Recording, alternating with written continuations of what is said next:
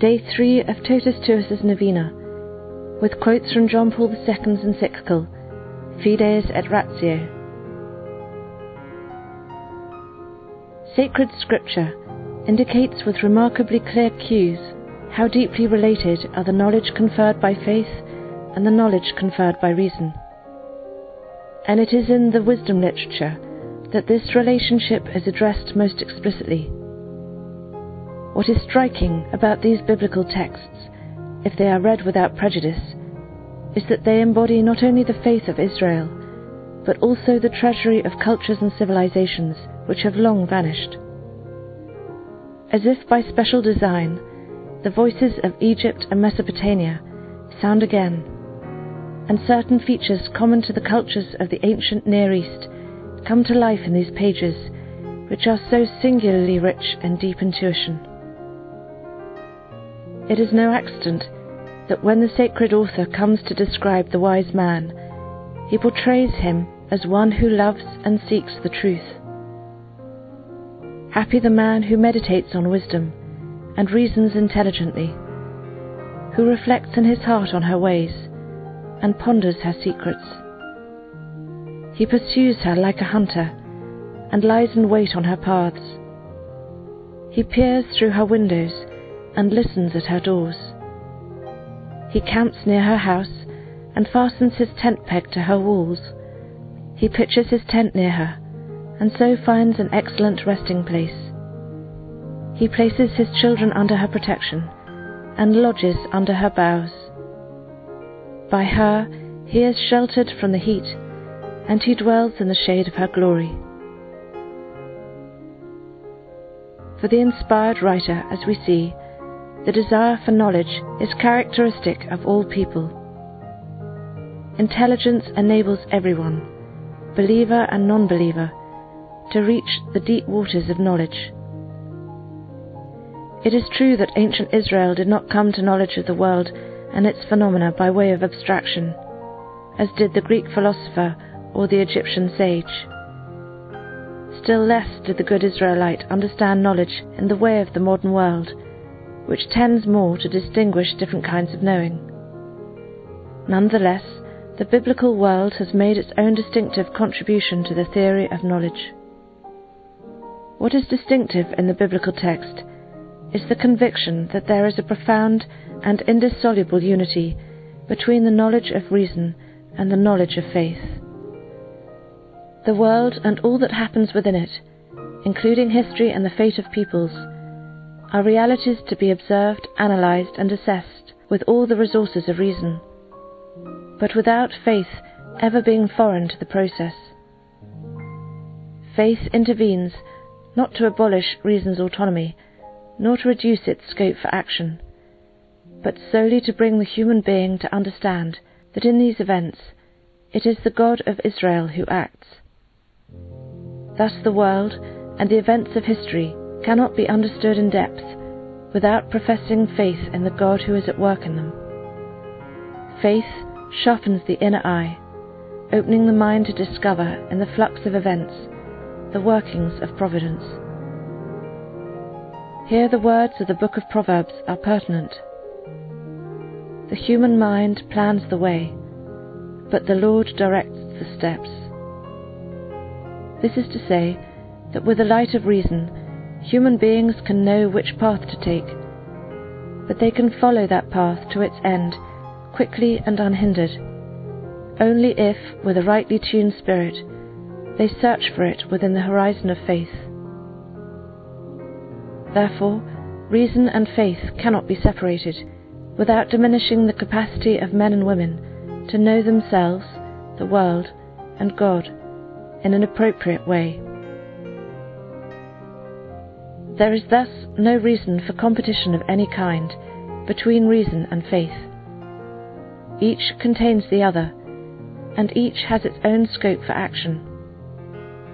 Again, the book of Proverbs points in this direction when it exclaims, It is the glory of God to conceal things, but the glory of kings is to search things out.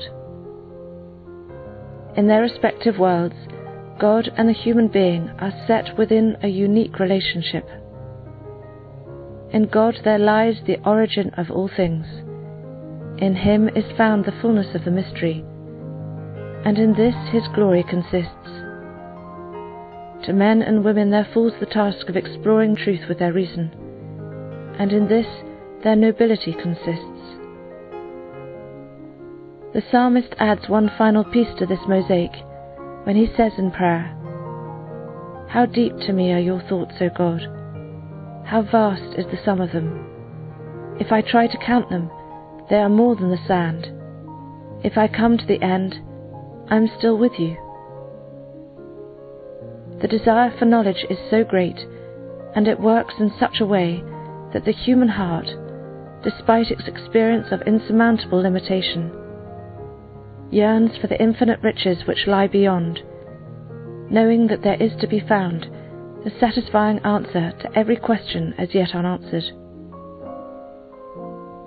We may say then that Israel, with her reflection, was able to open to reason the path that leads to the mystery. With the revelation of God, Israel could plumb the depths of all that she sought in vain to reach by way of reason.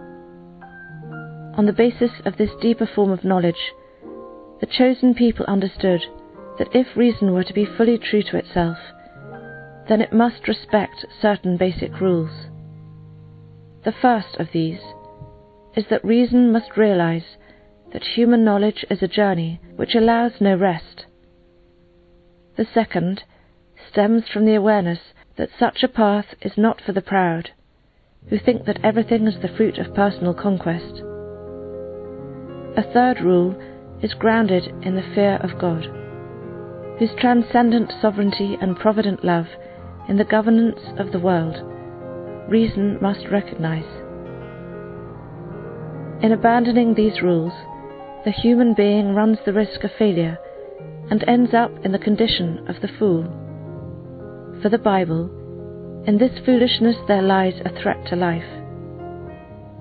The fool thinks that he knows many things, but really he is incapable of fixing his gaze on the things that truly matter. Therefore, he can neither order his mind nor assume a correct attitude to himself or to the world around him. And so, when he claims that God does not exist, he shows with absolute clarity just how deficient his knowledge is, and just how far he is from the full truth of things, their origin and their destiny. The Book of Wisdom contains several important texts which cast further light on this theme. There, the sacred author speaks of God, who reveals himself in nature. For the ancients, the study of the natural sciences coincided in large part with philosophical learning. Having affirmed that with their intelligence human beings can know the structure of the world and the activity of the elements, the cycles of the year and the constellations of the stars, the natures of animals and the tempers of wild beasts, in a word, that he can philosophize. The sacred text takes a significant step forward. Making his own the thought of Greek philosophy, to which he seems to refer in the context, the author affirms that in reasoning about nature, the human being can rise to God from the greatness and beauty of created things comes a corresponding perception of their Creator. This is to recognize as a first stage of divine revelation the marvelous book of nature, which, when read with the proper tools of human reason, can lead to knowledge of the Creator. If human beings with their intelligence fail to recognize God as Creator of all, it is not because they lack the means to do so but because their free will and their sinfulness place an impediment in the way. Seen in this light, reason is valued without being overvalued. The results of reasoning may in fact be true, but these results acquire their true meaning only if they are set within the larger horizon of faith. All man's steps are ordered by the Lord. How then can man understand his own ways? For the Old Testament, then, faith liberates reason in so far as it allows reason to attain correctly what it seeks to know and to place it within the ultimate order of things, in which everything acquires true meaning. In brief, human beings attain truth by way of reason because, enlightened by faith, they discover the deeper meaning of all things, and most especially of their own existence. Rightly, therefore, the sacred author identifies the fear of God as the beginning of true knowledge. The fear of the Lord is the beginning of knowledge. For the Old Testament, knowledge is not simply a matter of careful observation of the human being, of the world, and of history, but supposes as well an indispensable link with faith and with what has been revealed. These are the challenges which the chosen people had to confront, and to which they had to respond. Pondering this as his situation, biblical man discovered that he could understand himself only as being in relation with himself, with people, with the world, and with God. This opening to the mystery, which came to him through revelation, was for him in the end the source of true knowledge. It was this which allowed his reason to enter the realm of the infinite, where an understanding for which, until then, he had not dared to hope, became a possibility. For the sacred author, the task of searching for the truth was not without the strain which comes once the limits of reason are reached. This is what we find, for example, when the book of Proverbs notes the weariness which comes from the effort to understand the mysterious designs of God. Yet, for all the toil involved, believers do not surrender. They can continue on their way to the truth because they are certain that God has created them explorers, whose mission it is to leave no stone unturned, though the temptation to doubt is always there leaning on God, they continue to reach out, always and everywhere, for all that is beautiful, good, and true. In the first chapter of his letter to the Romans, St. Paul helps us to appreciate better the depth of insight of the wisdom literature's reflection. Developing a philosophical argument in popular language, the Apostle declares a profound truth. Through all that is created, the eyes of the mind can come to know God. Through the medium of creatures, God stirs in reason an intuition of his power and his divinity. This is to concede to human reason a capacity which seems almost to surpass its natural limitations. Not only is it not restricted to sensory knowledge from the moment that it can reflect critically upon the data of the senses, but, by discoursing on the data provided by the senses, reason can reach the cause which lies at the origin of all perceptible reality. In philosophical terms, we could say that this important Pauline text affirms the human capacity for metaphysical inquiry. According to the Apostle, it was part of the original plan of creation that reason should without difficulty reach beyond the sensory data to the origin of all things, the Creator. But because of the disobedience by which man and woman chose to set themselves in full and absolute autonomy in relation to the one who had created them, this ready access to God the Creator diminished. This is the human condition vividly described by the book of Genesis, when it tells us that God placed the human being in the Garden of Eden, in the middle of which there stood the tree of knowledge of good and evil. The symbol is clear. Man was in no position to discern and decide for himself what was good and what was evil, but was constrained to appeal to a higher source. The blindness of pride deceived our first parents into thinking themselves sovereign and autonomous and into thinking that they could ignore the knowledge which comes from God.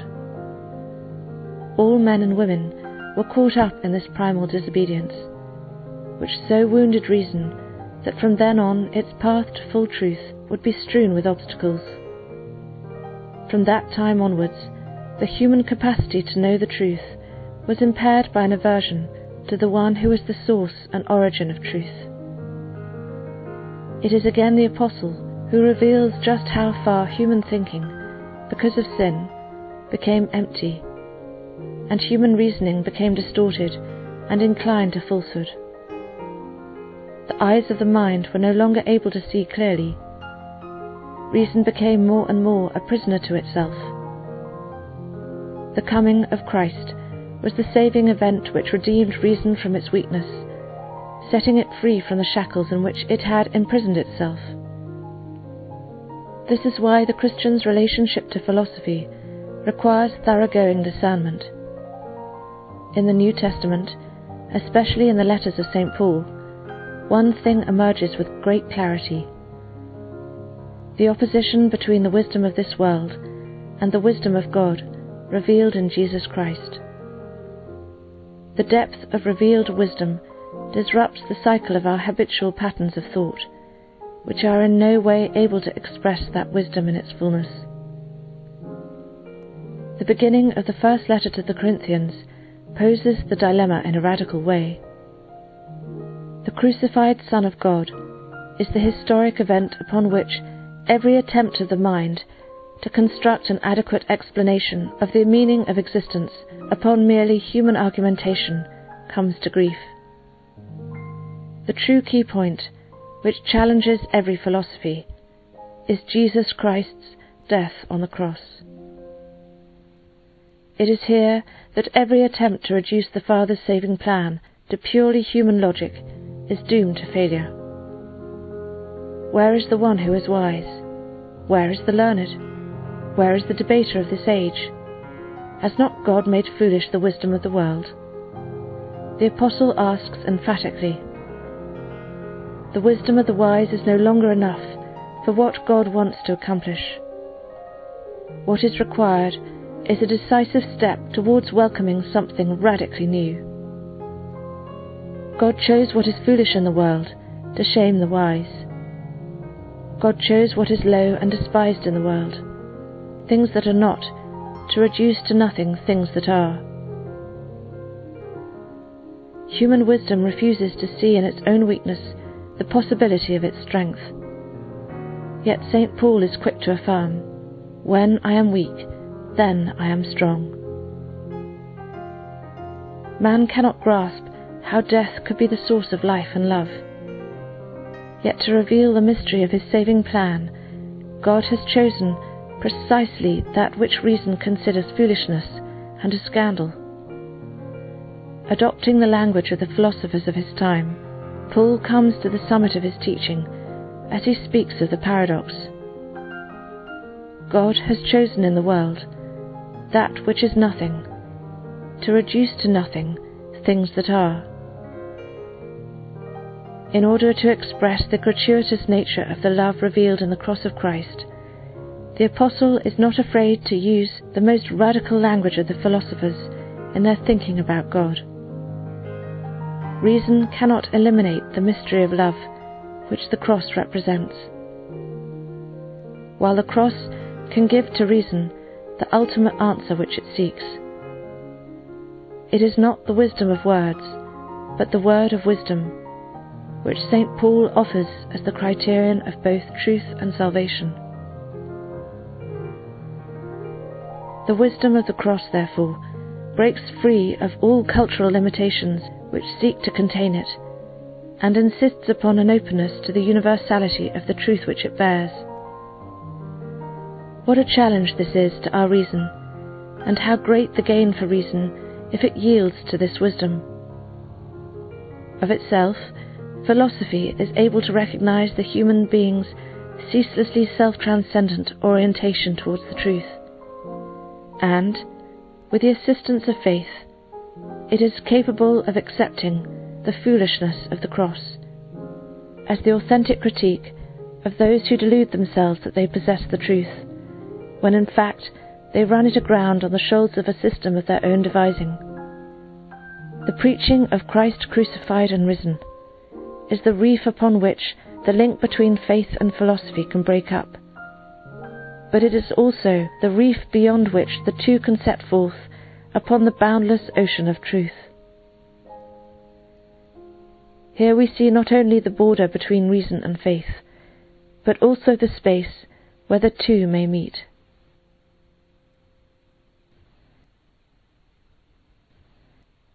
Let us pray.